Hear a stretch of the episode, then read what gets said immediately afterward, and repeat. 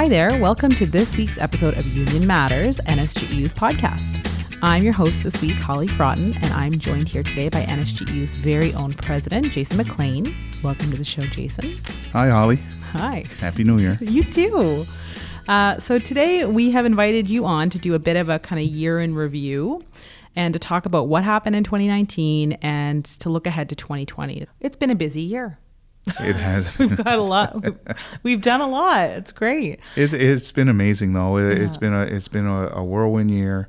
Uh, we had some some ups and some downs, um, but uh, I believe we're growing stronger as a union, and I believe uh, that our that our members' participation in the post uh, convention goings on, which mm-hmm. would be the local officers training and the and the uh, regional council training, along with the occupational council training. Like we had all these things going on a whirlwind of a month and a half, two months in uh, September and October, and um, the participation was up.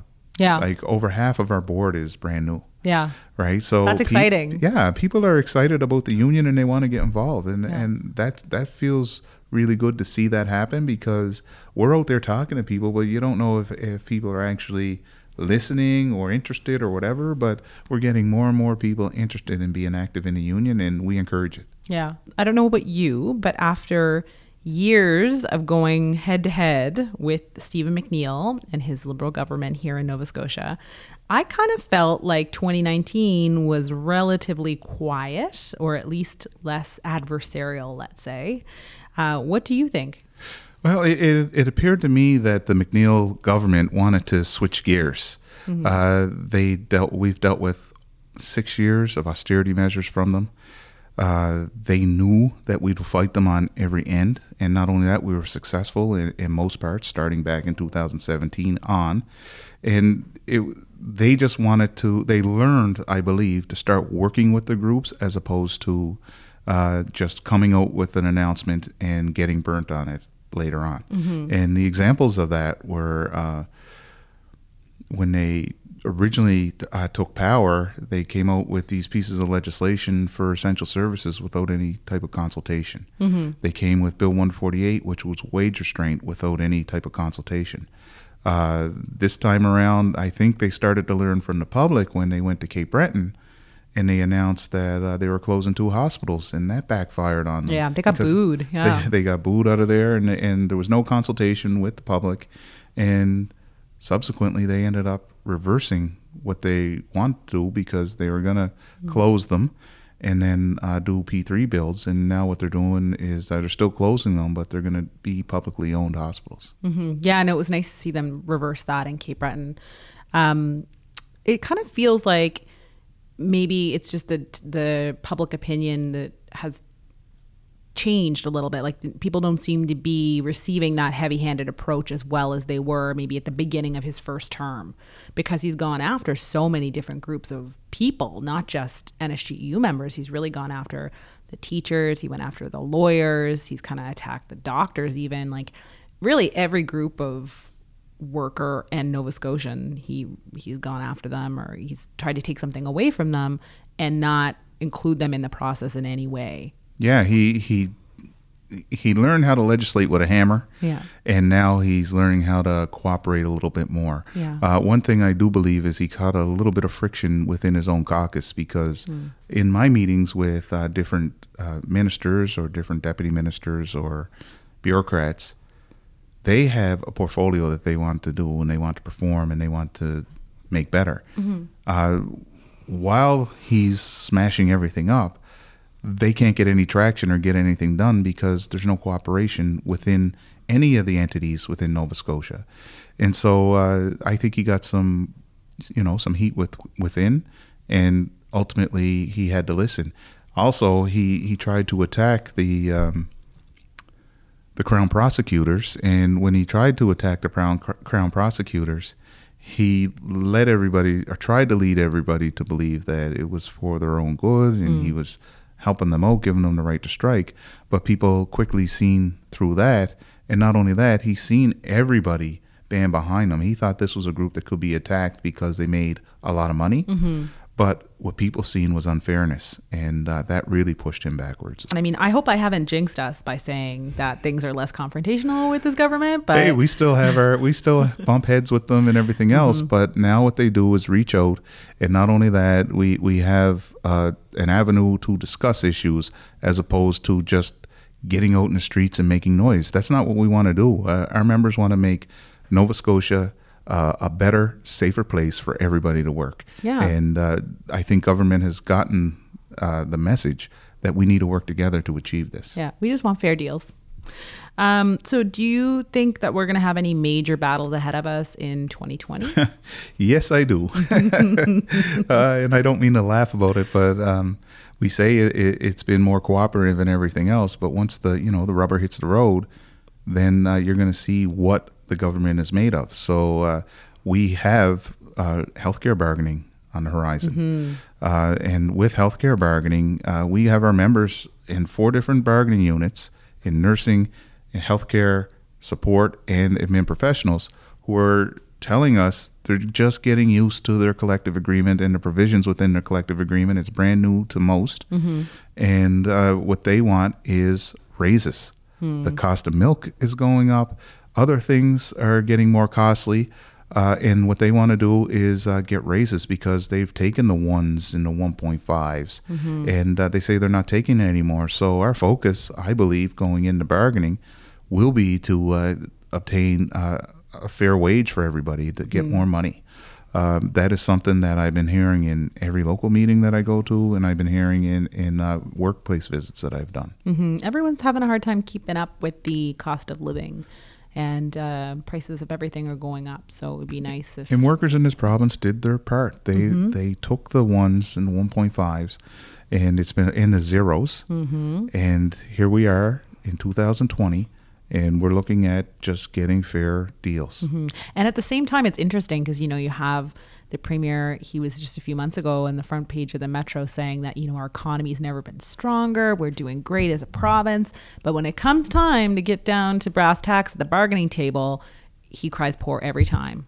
Yep, we we we can only do what we can afford. Yeah, is what he says. But then he he talks out the other side of his mouth. We're doing the best we've ever done. Yeah, it, it's interesting how that mm-hmm. that shifts, and it's interesting they can afford tons of trips to China and all sorts of lavish stuff like that. So, well, I, will tell you, he he must have close connections in China because he's been there Lots, a lot, a lot. Um, priorities, I guess. Uh, so, healthcare bargaining. When are we gearing up for that? How does that work this time around? Because it's we after the kind of amalgamation of the healthcare um, system, you know, we we now bargain with the other unions. So it's a little bit more of a convoluted process, perhaps, than it's been for us in the past. Yeah, well, we do have the council of unions, mm-hmm. and uh, the council of unions consist of NSGEU, NSNU, Unifor, and CUPE. And uh, I sit on the council, uh, myself and our executive director, Rob McLean. And we will be getting together and making decisions on you know what tables we feel should go first and everything else mm-hmm. uh, but internally we have to have that discussion as well with our board of directors for coordinated bargaining policy and things of that nature but uh, we already started the ball rolling like with our admin professionals in the iwk uh, we got a group in there late last spring mm-hmm. and uh, we started discussing um, essential services because because of bill 37. Uh, before we go into uh, a round of bargaining, we have to have our essential services worked out.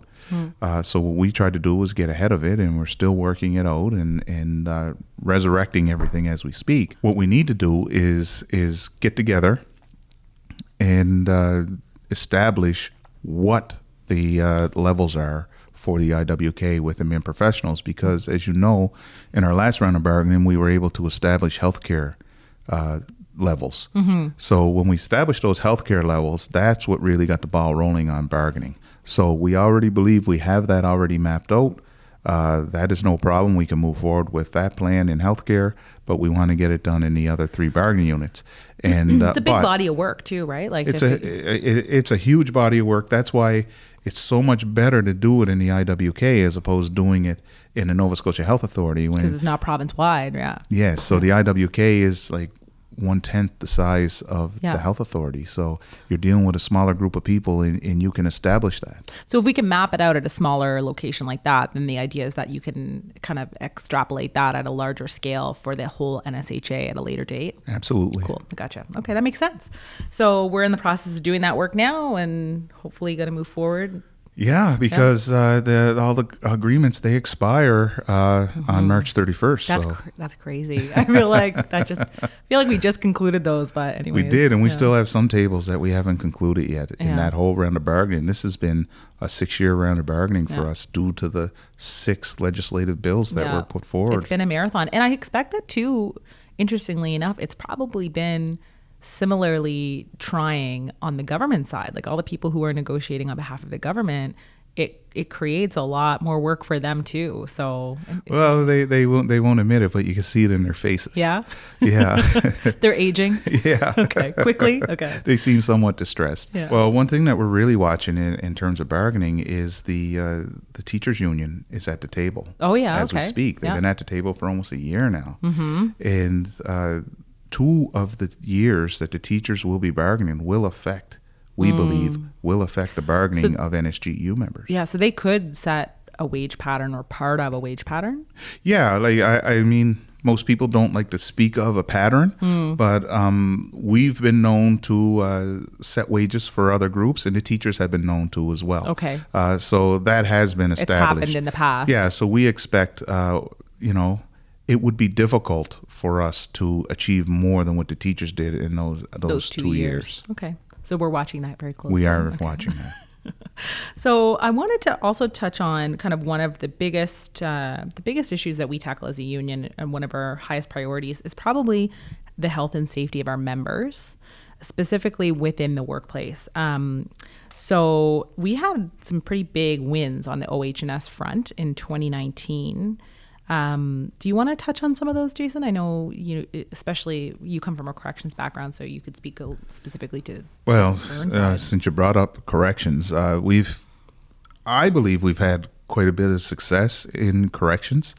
Uh, we do have uh, a new management regime, I guess, if you want to call it, over there, uh, over t- over downtown Halifax, I should say, that are more responsive to issues that come forward. And when we are bringing issues forward, uh, it just seems that they're out to try and fix it. So, one example is uh, the plan all along in direct supervision and corrections was to have one staff member uh, in each area. Well, we've since settled on having two staff in there. Yeah. And we would say that's not optimal, but that is much better than than having one staff member in there. And the argument we've always used, and myself having a background being corrections, is uh, you always need somebody to corroborate what you've done, to back you up on your procedures in order to. If you got to lock somebody up, you can't lock somebody up by yourself. So Yeah. it only makes sense to do that, right? So I won't spend much time on, on the corrections end, but I, I do have an issue that is uh, in front of us uh, constantly is at East Coast Forensic Hospital, which uh, Can you explain what that is for somebody who might not know what what that facility is? so the East Coast Forensic Hospitals have different aspects of it. Really, it, it has a, a, a section where people are you know criminally remanded or criminally or held because of criminal activity, but they also have mental health issues as well. Okay. and uh, they need treatment, and so they're in uh, what's called the MYOU.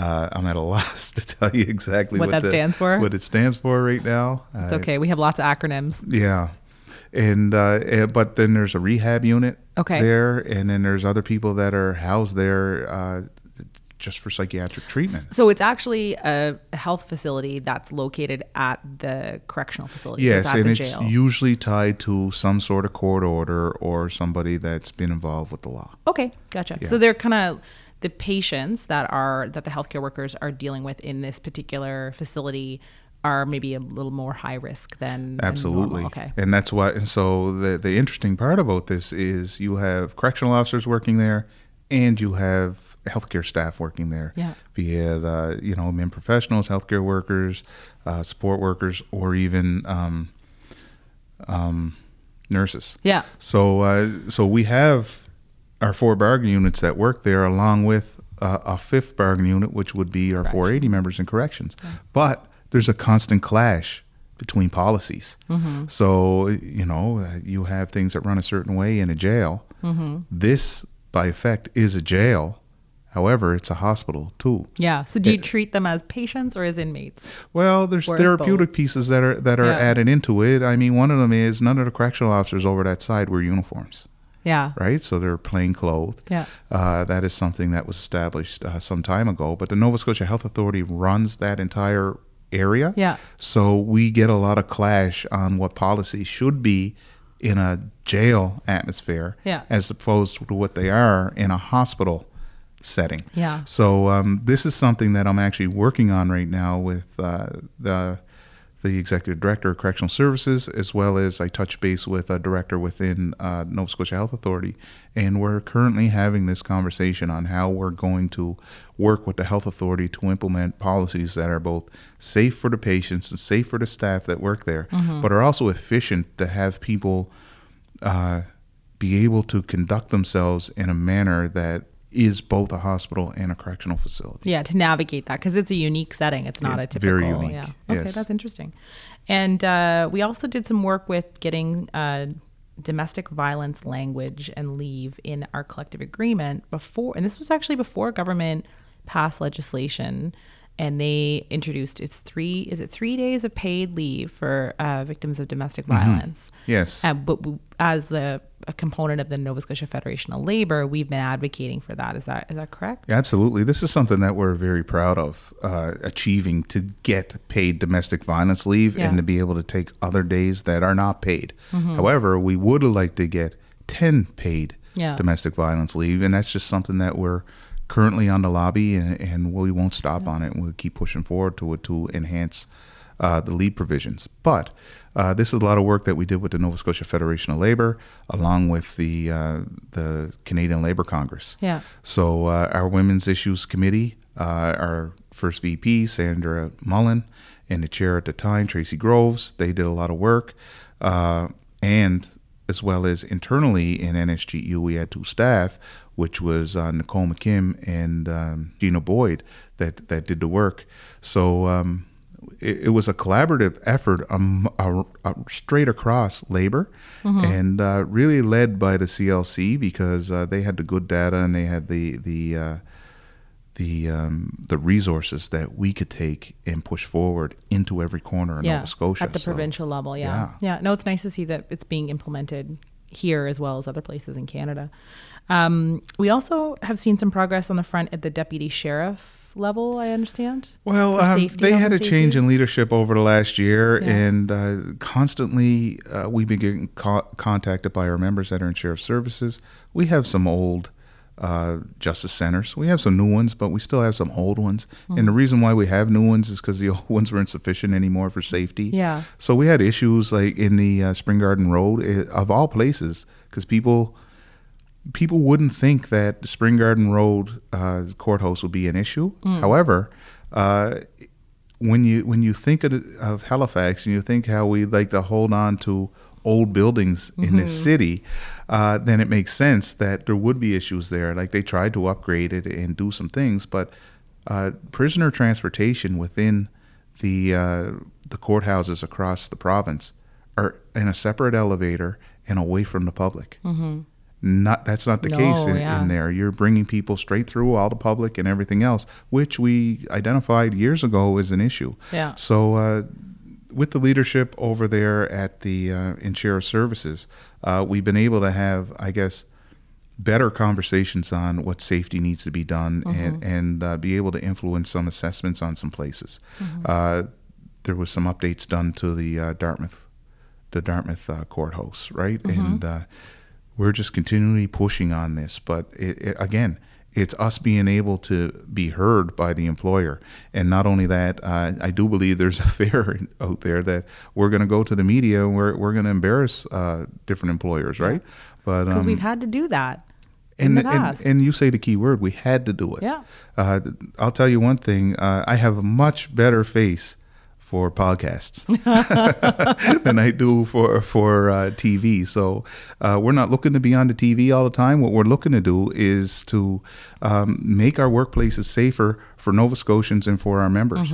And uh, if everything fails, that I can't uh, get cooperation from an employer, then I'm going public with it and letting the public know Yeah. there are issues in these places. So people should know that if they see you on TV, it's generally because every other avenue has been exhausted and we're not getting any response. Well, and it's interesting you say that because, uh, yeah, that's when you'll see me on TV. Because a lot of times I've been interviewed, asked about some government moves Yeah. that I agreed with, and I said these are good moves. My members are very happy about this or whatever.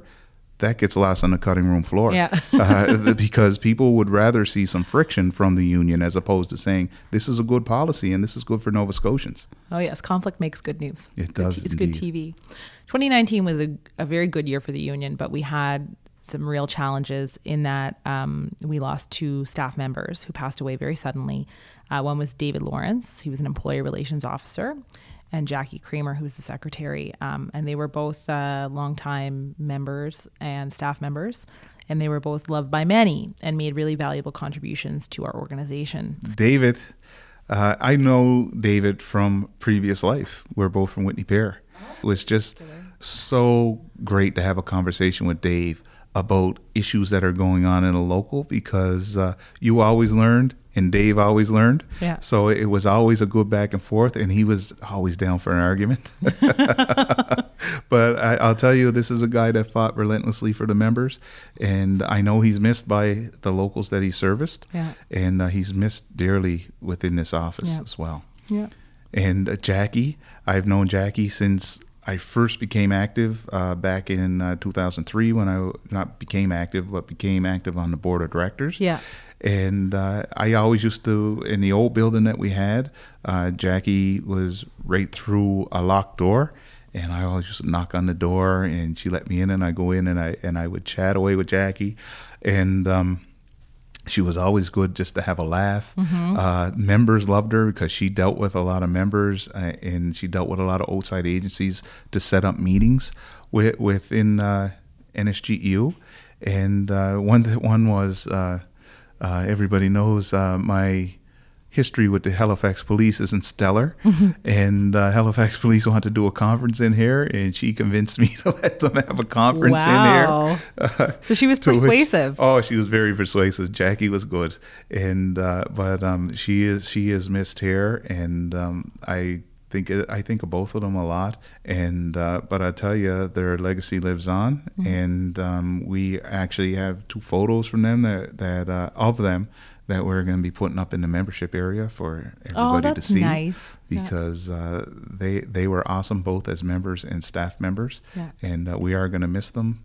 And um, yeah, so I um, I always will have good memories of them, and I and I hope everybody else is uh, having good memories of Jackie and Dave as well. Yeah, absolutely. All right. Well, um, I wanted to talk a little bit about our triennial conventions. And for anyone who's listening but doesn't really know what that is, uh, conventions basically where the priorities of our union are established. So more than 300 members are elected to attend and they vote on a series of resolutions. And then those resolutions that are passed become our kind of action plan for the next three year term. Uh, so, Jason, what would you say some of the big resolutions were that came out of uh, our most recent convention? Well, actually, one of them was the domestic violence leave. Yeah, okay. That that was uh, a resolution that was put forward, uh, as well as uh, a reaffirmation and a slight change to the forty-two thousand five hundred that we donate. Uh, a resolution came out, but uh, one thing, one change of it was uh, that the board of directors would determine it every, each year. Oh, okay. Because last term we we fell on uh, one of the organizations we donated to no longer existed. Yeah, and so, So it was a, a few procedures for us to be able to do something else Yeah. with with those funds. a lot of people don't realize this, but we actually um, we make a lot of we make annual charitable donations. Um, so I know in 2019 we donated around sixty thousand dollars to a variety Mm-hmm. of groups like Feed Nova Scotia and Kids Helpline. Um, so you guys, you, as a board, do you guys determine now who receives those funds? Yes. Okay. And it's done now within the budget deliberations for each year. So Okay. we know upfront each year uh, by December when we finalize the budget where our funds are going to be allocated. How do you guys decide who who gets those funds or kind of why? Like, what's the Well, what we do is uh, we we've we keep contact with the places that we donate to. Yeah. And uh, we have them come do presentations to the board and let us know what they do with our money. yeah? Okay. And uh, so uh, we want to be involved with the group more so uh, than just a donation. Mm-hmm. But this opens the door so we have an open dialogue with them and we're able to uh, to keep on with a relationship with the group. Mm-hmm. And I guess as a union, why why is it important for a union to kind of give back to different community groups like that? Well, we're a union of 31,000 public sector workers. Yeah. So not only do our members work with the public, our members are members of the public as well. Yeah. And uh, our members utilize the, Kids Help Phone. Yeah. Our, our members may utilize uh, Feed Nova Scotia or Yeah. may utilize uh, the AIDS Coalition in Nova Scotia. Okay. Right. And and uh, or participate with them. Yeah. Uh, we we all have other lives outside of our workplace and our union, and uh, we volunteer in places and we utilize services ourselves. So uh, I think it's good for us to be uh, a good neighbor within Nova Scotia and be donating and be participating. Mm, we're part of the community, so it's just kind of a way of acknowledging that. Yes, Gotcha. Okay. uh, cool. we exhausted ourselves years ago to try and tell Nova Scotians that you know we're we're happy to serve Nova Scotians, but uh, we are part of the community as well. yeah. It's kind of like the people who complain about taxpayers. And I'm like, "Where are taxpayers too. Anyways, um, okay. Anything else at a convention that you Uh, wanted one to thing mention? we, we we tried to do was was make it more accessible for members to see their local leadership as well. Yeah. because we have a lot of locals that are province wide. We tried to create a way uh, where a local can actually do some uh, lunch and learns or meet and greets or stuff like that, or you could get local leadership to be able to go visit workplaces and stuff like that. So, uh, so we, we had a resolution that actually tackled that, and uh, we're working on policies for it right now.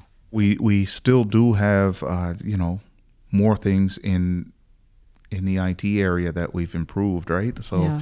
we're looking at equipping our offices, our four offices, with uh, with the team software, so uh, people can go to an office for Oh, a meeting. okay. Also, what we talked about was uh, getting things established that uh, people can uh, Skype into their meeting. Yeah, so like some video conferencing Yes. options for people instead of having to attend a face-to-face meeting. Yeah, the only thing to. that, that would be a hindrance for them is they wouldn't be able to vote because they're not physically at the meeting. Yeah. But they'd be able to participate in the meeting. and and the discussion. Okay, Yes. that's interesting. Okay, cool. Uh, they can vote if it's not a secret ballot, but if it's a secret ballot, Yeah, how they do have you to be there for make paper. secret, Yeah, that's know? true. That makes sense.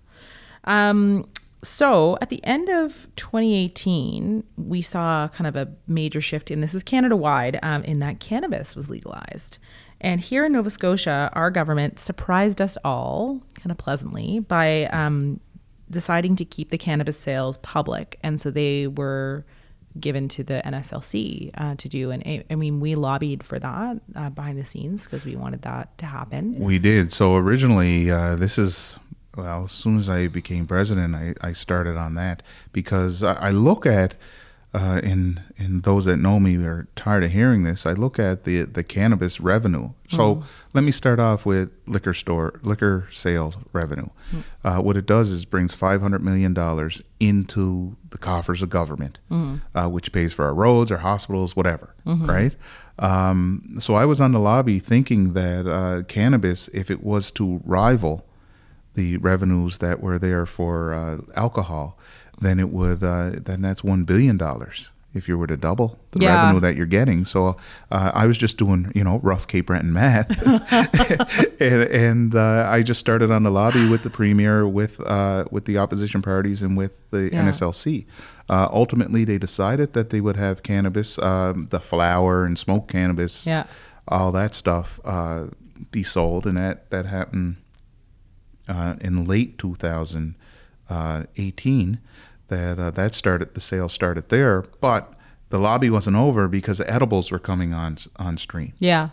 Not to mention, the NSLC had the best model. Once they implemented it, they had the best model in Canada. Yeah. They made money last year uh, when every other group has claimed that they lost money. Yeah. So, um, and not only that, they have projections that this is just going to take off. Yeah. And I can only assume with uh, with the edibles that it is because a lot of people don't smoke. Yeah. And like some people are intrigued and want to try it. Hmm. And uh, but I do anticipate that being something that uh, is a staple or will become a staple within Nova Scotia. Our only hope after this is uh, we need to bolster mental health uh, resources, and we need to bolster, uh, you know, more addiction resources Mm-hmm. because uh, when you're introducing this to be legal, you're you're normalizing it, Mm-hmm. and uh, what you need to be able to do is deal with the fallout that comes from it because not everybody can. Um, use cannabis responsibly Yeah. and not everybody ends up not addicted Yeah. so uh, we need to have those resources for people and that's where the money should be coming from yeah, we need just generally our mental health and addiction services. Well, it's been lacking anyway. support. Yeah, for Yeah. sure. I, well, I know that for the cannabis sales last in the second quarter, they reported eighteen point two million dollars in sales.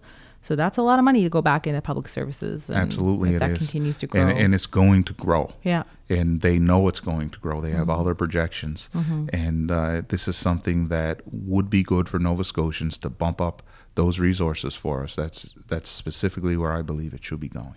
Okay, cool. So we touched on this a little earlier. We talked a little bit about the charitable donations that we make as an organization to different groups like um, Kids Helpline and Feed Nova Scotia. But we also have developed some good working relationships with these groups. And I know that specifically our committees, like our Women's Issues Committee and our Human Rights Committee, um, they have launched campaigns and they donate their time. Uh, so let's talk about that for a couple minutes. Um, what's uh sock it to poverty has been going on for a long time so what's that one all about Yeah, well, Sock it to Poverty's uh, it's it, it's a campaign that actually starts off uh, late November or late October, going into November, and it and it ends in December. And then uh, what we do is get uh, the committee gets together. They'll be getting together, I think, within the next week or so usually in january and uh, but they will disperse things that came in centrally. But what they do is ask all our regions. We have eight regions, uh, eight regional councils within Nova Scotia, and they ask our eight regional councils to disperse to uh, places of need.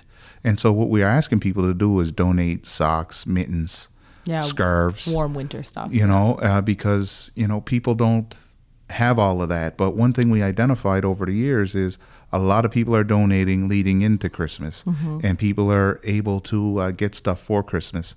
And uh, what we wanted to be able to do was disperse.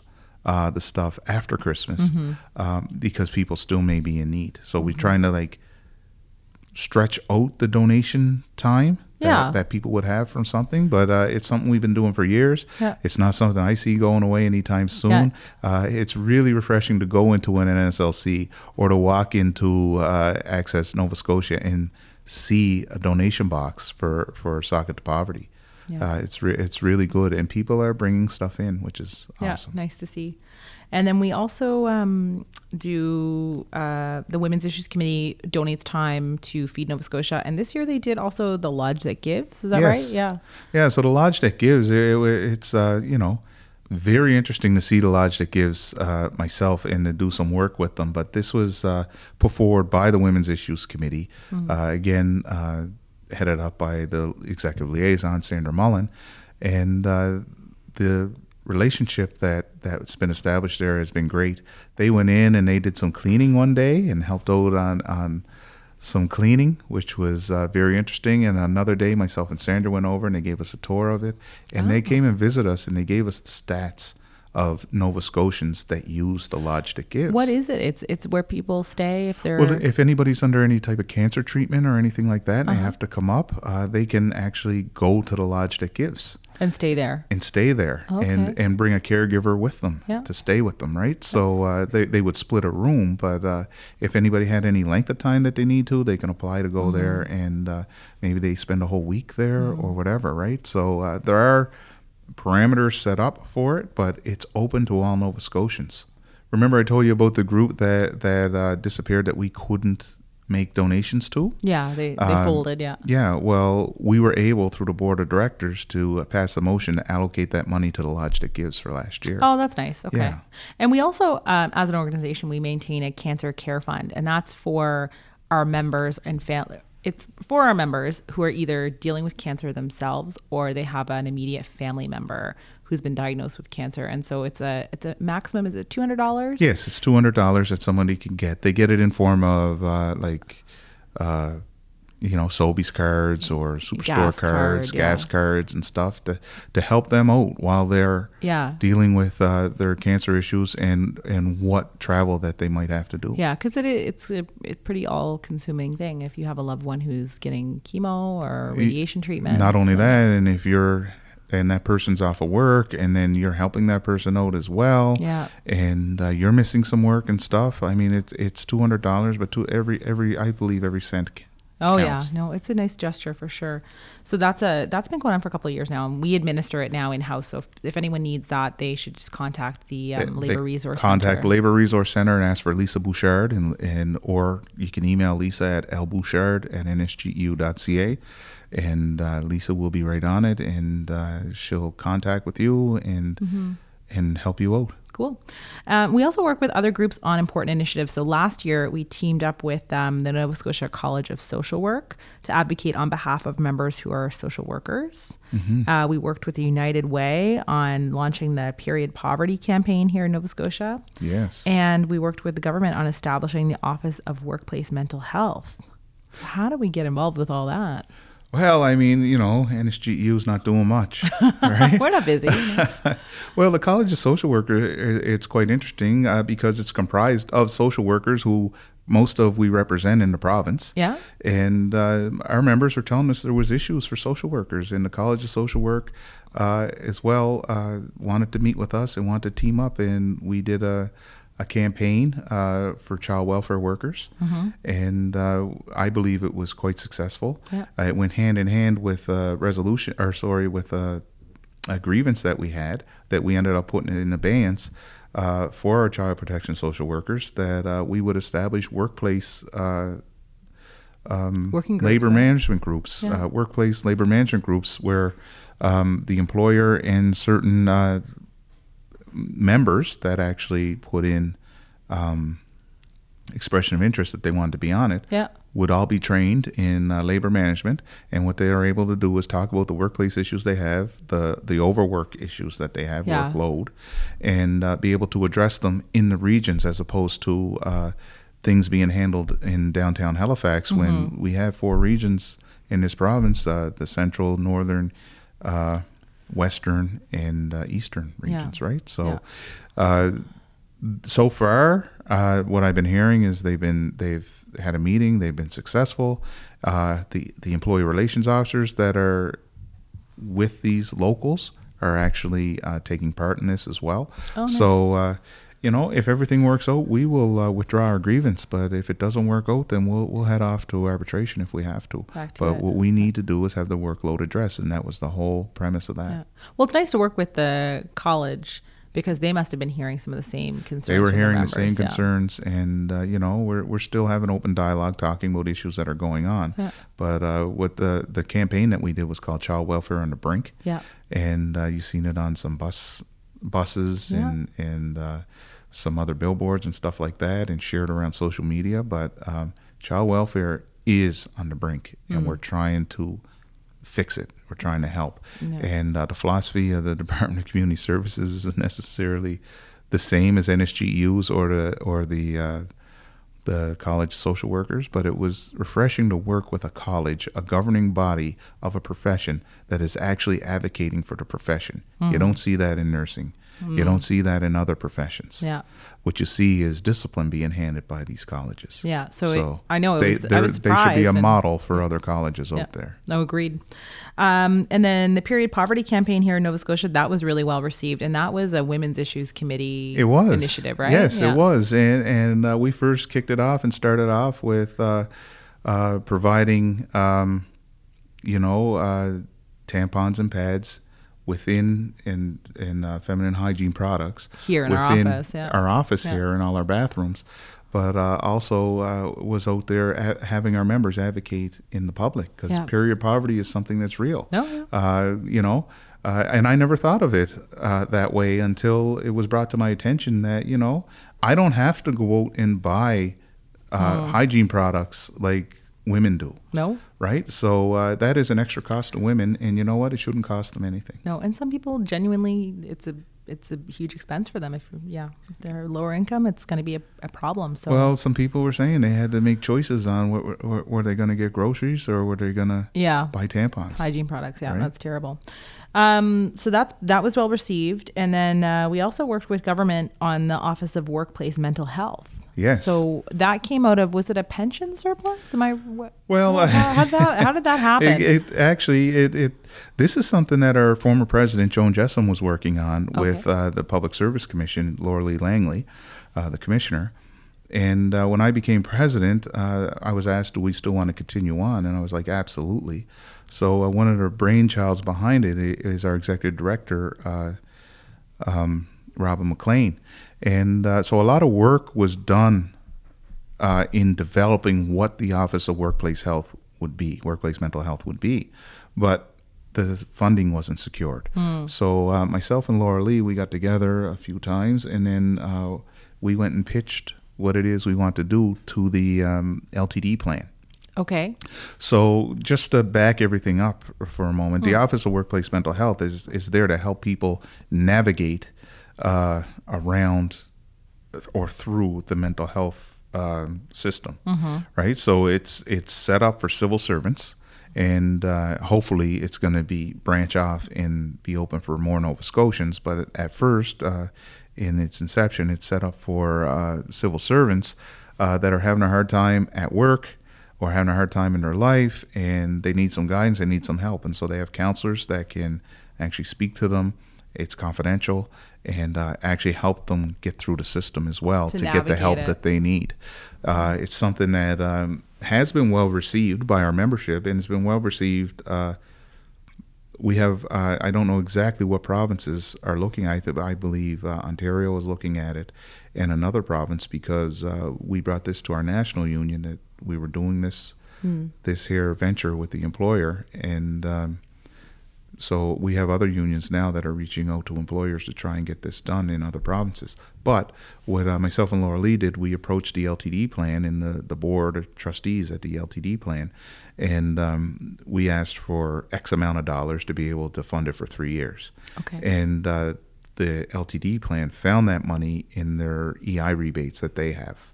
Oh, right? okay. That's where it was. Yeah. Okay. So um, the monies itself, the LTD plan is, is it's quite healthy, Mm-hmm. but because of uh, statutes, they couldn't give any monies out of the current monies that they have Yeah. uh, there, but they could give monies out of their A EI different pot. rebate. Yeah. Okay. Right. So uh, the board they met and they decided to uh, fund it. So uh, we're very happy about that. Uh, the office is is really moving along. They're gearing up right now for uh, for Bell Let's Talk Day. They they're participate in that, and um, yeah, and um, actually myself and Laura Lee we just agreed to do a podcast uh, with the Office of Workplace Mental Health uh, to talk about um, how this is being received by Yeah. Laura Lee's employees, but our members. Okay, what it is, and yeah, Yeah. that's cool. Um, so we do have some challenges ahead of us for 2020. Um, I know most recently we've kind of been working to try and ensure that the developmental workers at Emerald Hall who were laid off by the Nova Scotia Health Authority that they find kind of suitable placements. Um, can you tell us a little bit about where we're at with that issue? Well, because this is fresh, I'll, I'll be honest with you and tell you this angers me. Yeah. Um, we ha- we do have employers out there for no rhyme or reason they make a decision to eliminate a job or make a decision that's adverse to our members. Yeah. And you try and figure out the logic behind it, and there's none. Yeah. So um, this our developmental workers. Uh, they work at Emerald Hall. They they do a great job working with the patients that are there, but uh, the employer has decided to cut their to cut them off entirely and lay them off, and uh, but they're going to replace them with with a brand new position that is of uh, lesser pay for one, but has more requirements for to be hired as well. Yeah. So uh, it's something that just boggles my mind. But ultimately, I figured out what it was. It's like, uh, you know, and this is no disrespect to any family member of the patients or clients that that are at Emerald Hall, but um, a lot of them don't have day to day advocacy. And it's not, that that is why I want to say no disrespect to the families Mm-hmm. because uh, families are living their lives as well. But the developmental workers are there with them day in day out, Mm-hmm. and uh, they're advocating for them, and the employer does not like it. Mm-hmm. And so the, the, what they want to do is just take this entire group of people, and yes, I'm making it personal. This entire group of people that have been advocating for these patients for years, um, what they want to do is uh, take them and push them aside. Yeah, it feels really personal because it's really it's It is for anyone who doesn't know about this issue. It's like eleven. It's eleven people. Yes. and they work in Emerald Hall, and Emerald Hall is where people with dual diagnosis Mm-hmm. of uh, mental illness and uh, what is it? Mental illness and uh, cognitive Yes. uh, issues. They they are um, that's where they live. So um, it's a particularly challenging group of patients to work with, and um, it's been really interesting to see how the employers tried to or is trying to just get rid of this group of of workers. That is what they do, and we've identified through the collective agreement that you know the employer is deeming one person to be qualified to do this Hmm. new work, which Mm-hmm. is a smaller scope of work, um, and then uh, another seven of them. No, sorry. Uh, yeah, I'm trying. I'm trying to do math. Another nine of them are uh, beyond a threshold where they can't even be laid off Yeah. right? So Yeah. that leaves one person that that wouldn't have the collective agreement behind them in terms of layoff, Yeah. right? Or what the employers deeming them qualified. So uh, what we're saying is, you know what? What you need to do is make them president incumbent only, PIO them, change their position, but keep them at their same rate of pay and leave them in that job. Yeah. Allow them to continue doing the Yeah, work. they do. Um, so we've also been working with members at Northwood um, who are have really been struggling over the last couple weeks because of a computer virus that affected their entire s- online system, but right before the holidays. So um, where are you? I know you met with them recently. Yes, uh, our members are beside themselves. Um, this is a virus that attacked the, the systems within within the uh, Northwood uh, system. So they have one system called Procura, and that Procura system um, sets up the visits Yeah. So it that our schedules the members visits. would go to uh, a home visit or whatever, right? Yeah. Uh, but also, it, it tracks the kilometers that our members would have as well. Mm-hmm. So um, that system was down. I think everything went down around the 20th Mm. uh, of December, just Mm-hmm. before Christmas. And some of our members uh, on their next pay, uh, well, sorry, uh, some of our members weren't paid properly when Mm-hmm. it when it came because the system was down, and um, that Procura was down. That is now back up and running. That came back up and Oh, running on good. Monday. Um, so now the well, I met with the employer yesterday, and the employer is trying to uh, contact all of our members to confirm all their visits since the system went down, so they can adjust their pay and make sure their pay Is is correct, correct. yeah. Uh, one thing that isn't fixed so far will be the ability to apply their premiums. So Mm-hmm. if they're working an evening or weekend, they won't be able to get their premiums until this is back up and running. However, uh, the one good part is that Procura is back up and running and people are going to get it. I mean, we had a member that lives in Windsor, Mm-hmm. does work in Windsor, but also does work in Larry Utech Okay. right? So uh, that person was traveling into the city every day, but not going to get paid their kilometers. Yeah. It's a big difference on their travel. paycheck. So yeah. Not only big difference on their on their paycheck. Christmas just happened, and they have to put gas in their vehicle to still make it to their visits. yeah. This was an issue. So they're out of pocket to Yes. Yeah. So the employer has, uh, you know, told us they're prioritizing everybody. They want they set up a, a payroll line. They set up uh, they can they cannot use their email still. Oh no. Uh, yeah, uh, and uh, so their emails is an issue. So they're only able to to contact people by phone. Yeah, it's a really unique challenge too because home support workers, home care workers, they don't actually have a physical office that they go into, right? No. So they really work remotely and rely so much on their technology to do their work effectively and to get paid appropriately. So when a system goes down like that, it's a it's a big deal for them. It is a big deal, and you know what? Visits got missed.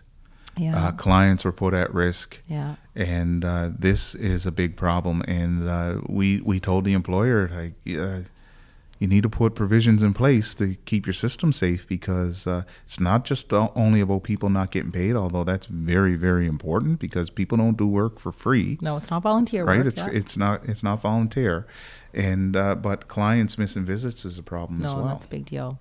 So hopefully they'll figure out what went wrong and try to make sure it doesn't happen again. Um, and we also had another technological hiccup for our WCB members when they decided to implement a new online. Uh, it's an online claim system, right? Is that is that correct? Yeah, this is a system called GuideWire.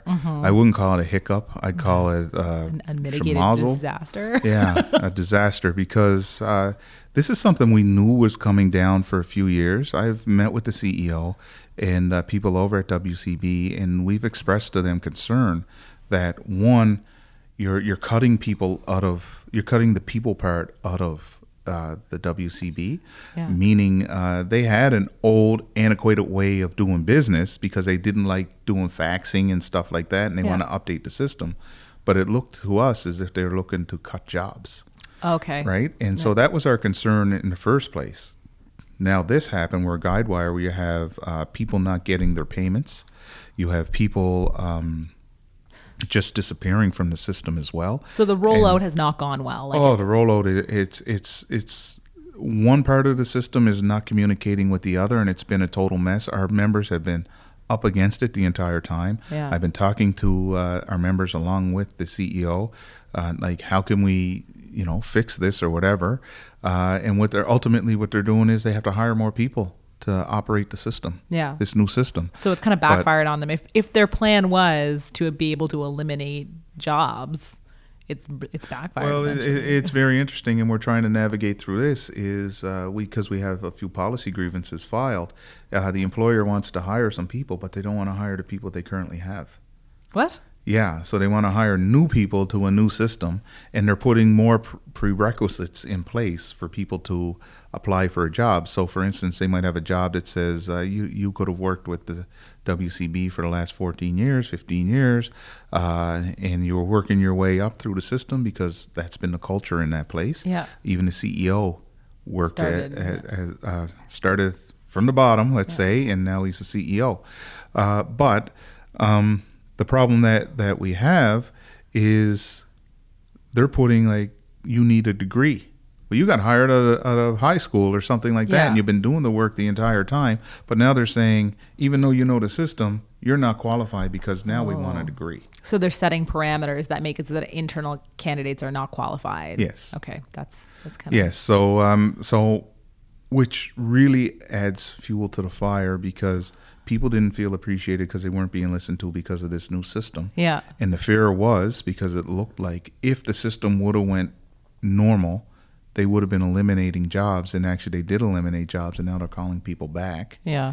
And uh, but now they're creating more jobs and saying people you're not qualified to do it, even though you work here already. So it becomes a respect issue within the workplace. Well, it's kind of like insult to injury almost. Not only that, Oh god. the public is upset, Well, very very upset. because it's affecting. Is it affecting people able to get their benefits, or is that? yeah so some people would be you sort of, sort of pensioned off or whatever on it. They're not getting them, or they weren't getting them at one point. Uh, they finally caught up to a few, uh, but um, you had like little physio companies, Okay. right?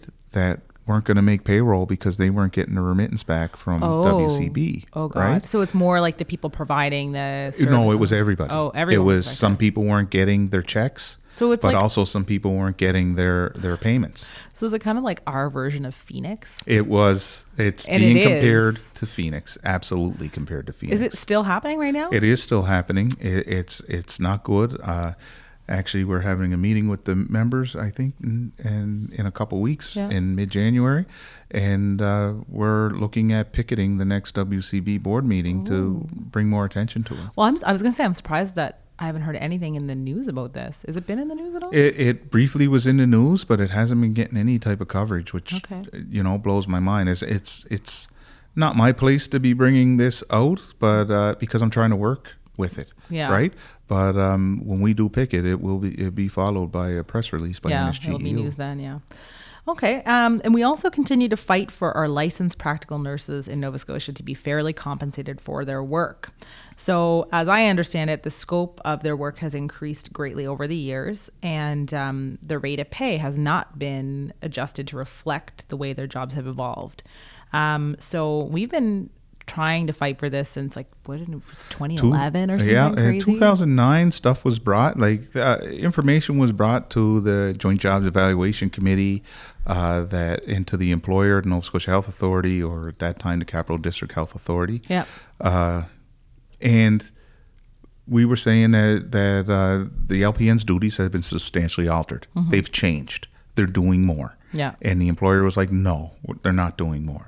So it became a, a grievance that was sent off to an arbitrator. An arbitrator took quite some time to, to render a decision, but the decision was that the duties were substantially altered. We only got that last fall Yeah. right? So this all really started in 2009, kind of like just in its infancy, and it took it was about over two years in the in the uh, arbitrator's hands. Yeah, because there was a huge body of work to be done to substantiate our claim. Like we had to do a lot of um, consultation with Mm-hmm. the members and support our argument that the jobs had that the the scope of work had changed, and not just in one particular location. No, it was like a province wide, was- right? Well, this will affect every LPN in Nova Scotia. Well, that's our hope, right? So no, that- it will. Well, It absolutely will. Yeah. So every LPN that's in Nova Scotia, it will affect their their scope of work and Yeah. their rate of pay. But the the unique part about this was uh, we could only grieve it and and challenge it through the collective agreement, and our NSGEU's Capital District Health Authority's collective agreement was the only one that had the ability to do this. yeah, We didn't realize it would have such far-reaching implications. yeah. implications. But uh, now what we've done is uh, we've approached the employer. We haven't heard back from them, and, and we're just proceeding with it. Uh, there was an assessment being done in 2015 that was put on hold to wait for the arbitrator's decision. Now Yeah. the arbitrators made their decision. We told them that work must proceed. Mm-hmm. Right. So, the ball's kind of back in the employer's court right it's now. in all of our courts because if the employer the employer has not responded to our email, so what we did was we referred because either party can do it. We Yeah. referred it to the Joint Job Evaluation Committee. Okay. So now it's going to them, Okay. and they will do the assessment on it. So which is comprised of some of our members as well. Yeah. It's interesting when you look at the evolution of the work. Yeah. Let's just talk about the work. Uh, you know, let's go back. Let's go back ten years. What you have now is CCAs doing the work of the LPNs, Mm-hmm. and you have LPNs doing the work of the RNs, and the RNs doing other work now. Yeah, it's a, a lot of It's- a lot of paperwork for RNs now too. Yes. Yeah, as I understand it, that's one of the biggest kind of Yes. complaints I hear from the RN side is you know we ha- we're buried in paperwork. We don't get to do as much bedside nursing as we used to get to do, and that's because it's fallen down, right? Like they're trying to create new levels of care, I guess, Yes. and pay people less money to do. the Yes, work, they so, are. yeah. Well, well, case in hand is what you see in Emerald Hall. Yeah, exactly. Um, and so, also on the healthcare front, we recently launched a campaign opposing P3 projects.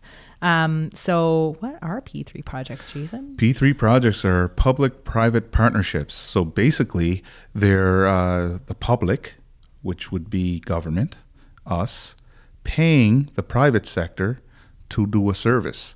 So uh, P3s, in this case, we're talking about hospital builds in the QE2 site in Open Bayers Lake. So what the government wants to do is have private sector build it, build it, and us pay rent to them or a leasing to them forever and a day Yeah. which costs more money year over year than it does just to for us to build it and maintain it. Because if government was to build it and maintain it, uh, the only difference that you would see is that ledger mark that you owe against this this building or you have this liability or whatever. But it it it really in real dollars you spend more money to Oh, the yeah. private sector and the example i have is over 200 million dollars over the years were spent on um, the schools across nova Yeah, scotia yeah. to which we bought them back for another 200 million dollars so we spent 400 million dollars on something we could have spent less on It's in the kind of just like a way of cooking the books, really. It is is. because it really is. because you can always like, say my budget is balanced Yeah, but you're- you you're- just have a bill as opposed to something you're carrying yeah. over And I, I personally, this one really grinds my gears because our premier in particular fallen back on the line like we're kicking the can down the road for our grandkids. And I'm like, this is the perfect example of It that. is. It really is. It like is. we're taking what is the biggest in, investment in our in our province's future and health, which is literally the tertiary care center for the Atlantic provinces, and saying, let's pay a private company a huge sum of money to build it for us. Oh. Like obviously a private company is not going to want to do this unless they're making profits. This is not unique uh, for just P3s. Yeah. This is all behind the wage restraint legislation that came out, and uh, media finally caught on. I had a couple people approach me in media at Province House uh, when the uh, Crown prosecutors were uh, being legislated, and uh, they said, "So, government is coming with a piece of legislation that they're saying is good." But every other distinguished lawyer across Canada The people they were attacking. Yeah. comes in and talks in law amendments talking about how unconstitutional it is. So eventually this is going to get turned over, is what we believe. Why is McNeil yet again uh, kicking the can down the road for for some poor schmuck down that, that takes Premier down the road to pay for? Yeah, it's going to So cost. It's going to cost money He's in the done future. it in bargaining, and he's doing it with the P3s. And P3s aren't the answer. They did a reversal in Cape Breton with the P3s. Yeah. And uh, I applaud them on that because we should be owning those buildings. We Yeah. shouldn't be paying somebody to, to do it. Not only that, this is all shrouded in secrecy. Yeah. He he won't even say what, what the RFP says or anything like that. What in what Yeah. world does this happen? It already happened with the uh, with the Cat ferry, and they lost that lawsuit Yeah. right to hide Yeah. those but he's still hiding that here with with uh, the hospitals If it's such a good deal for Nova Scotians, why are they hiding it? brag about it Yeah. it's not a good deal what it is is it's a cook deal Yeah. by him and his friends that's Yeah. what i believe Yeah, i can't not- prove it yeah. that's what i believe Well, it certainly raises a number of questions. And uh, it's also been proven to not be effective in other places. Like, we're not the first province that's uh, considered doing a P3 build for a hospital. I mean, Montreal is probably the most glaring one recently. And that one was steeped in corruption. And here in Nova Scotia, our own um, Auditor General pickup he didn't he just say like Yeah. there was a report he put out this is uh, this is uh, ripe for uh, Corruption. fraud yeah fraud and said. corruption right Yeah. so it's i don't understand but that's the ag yeah who is supposed to be out there looking out for us and guiding government in their Yeah. way and, and mcneil's just fluffing them off Yeah, just ignoring it. Yeah. Yeah. Okay. Well, is there anything else big on the horizon that you're looking forward to in 2020, Jason? uh, well You got that new website. we do. We have a we have a brand new website which I'm really happy about because it's mobile friendly. Yeah. I mean, in this day and age of where people are just to a website and do two clicks, Yeah. that's fine. But I need people to be able to see it on their on their mobile device because we use our mobile devices more Oh, yeah. Mm-hmm. than we've ever used them. And not only that, uh, attached to that website, we created an app that will be getting released very shortly, uh, which is quite exciting because you can get push notifications from it. Yeah. Uh, you can tailor make it to what information that you want to get out of it. Yeah. Uh, and if you don't want it at all, then don't download it. But, but you'll we be hope able you to. do, Yeah. and, and you use it, and you sign in, and and uh, you know you can do some communication from it. It has capabilities that we can build on. Yeah. But we want to get the uh, the the body of people using it Yeah. to be able to uh, start utilizing it more. So Well, what's really nice about it is like when people people will be given like a login for it. Yes. And once you're logged in, you're going to be able to see your collective agreement. You'll be able to see who your um, elected, your local officials are, like who your pre- local president is and whatnot, and also who your employee relations officer is. Mm-hmm. So that's big because th- that's probably we get the most calls on that. We know people call into the labor resource center and they don't they don't know what local they're in, they don't know anything about their contract, they don't know who to talk to. So this will give them that kind of basic information right at their fingertips. That's it. Uh, uh, the entire time that I've been president of NSGEU, I've been wanting to make it more accessible. Yeah. Make us more accessible. So uh, staff and uh, the elected leadership should be accessible, and we're accountable to the membership. And I think this is another step in the right direction Yeah. to get us there. it's a good tool. Yeah, for sure. Um, what are you looking most forward to accomplishing this year? Well, um, before I get into that question, let me add on to the other one. Oh, you're excited about something else. Oh, I'm very excited about our new education program. Oh, yeah. Okay. Yeah, so uh, we have a new education program that's rolling out. We have programs, I do believe, starting in early January, uh, mid January, sorry. Uh, but um, watch your email, and if you don't have, uh, if we're you're not getting emails from NSGEU, then what you need to do is call the Labor Resource Center at uh, 424-4063 and uh, get your information in there because we're offering programs all around the province. We want you to be able to take it in and see what NSGEU is about. Hmm. Uh, our new education officer, well, she's not new anymore, Lori, Lori Smith. She's new in the but, Uh, the yeah. program she's delivering is new. Uh, we have new videos out that talk about labor management, talk about the role of the president, role of the steward, Yeah. stuff like that. I just want people to be informed on what is what.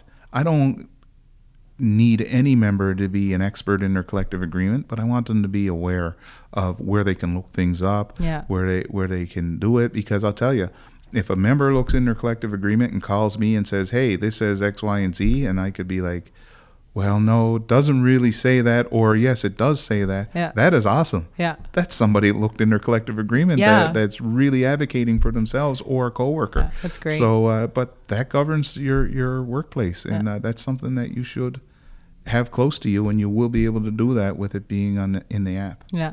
It's all about making the union more accessible. Because that's the thing is like I found I came to work here I, I- from outside of the union. Like I wasn't aware of the labor movement, and it's kind of like a it's a bit of a clique, right? Like once you're if you're not in it, there's a lot of jargon, there's a lot of acronyms, there's a lot of Yeah, we're trying to break stuff, that yeah. down, but it's hard. it is hard because so we just want to be arms wide open and Yeah. say, "Don't condemn me because I use this acronym," but um, just work with me on something, right? Yeah, so It, it's just we need to be welcoming. Yeah. we need to be arms wide open because every member pays dues, every member matters, Yeah. and every member should have. Uh, uh, a level of uh, self responsibility to be able to just have that information. Yeah. Well, we say it all the time. You know, people see us as another entity, but our members are the union. They are the union. Well, Jason, I think that I have taken up enough of your time today. I appreciate you coming in to do a recap on 2019 with me and a look ahead to 2020. Um, all the best to you and to our listeners for a happy and prosperous new year. Well, thanks for having me, Holly, and for anybody that's still listening. Yeah. Thank you for keep, uh, for Staying still with listening. us, yeah. Uh, thank you for tuning into Union Matters. We hope you enjoyed this episode. Please don't forget to subscribe. We are also on Facebook and Twitter at NSGEU. Have a good one. Thank you.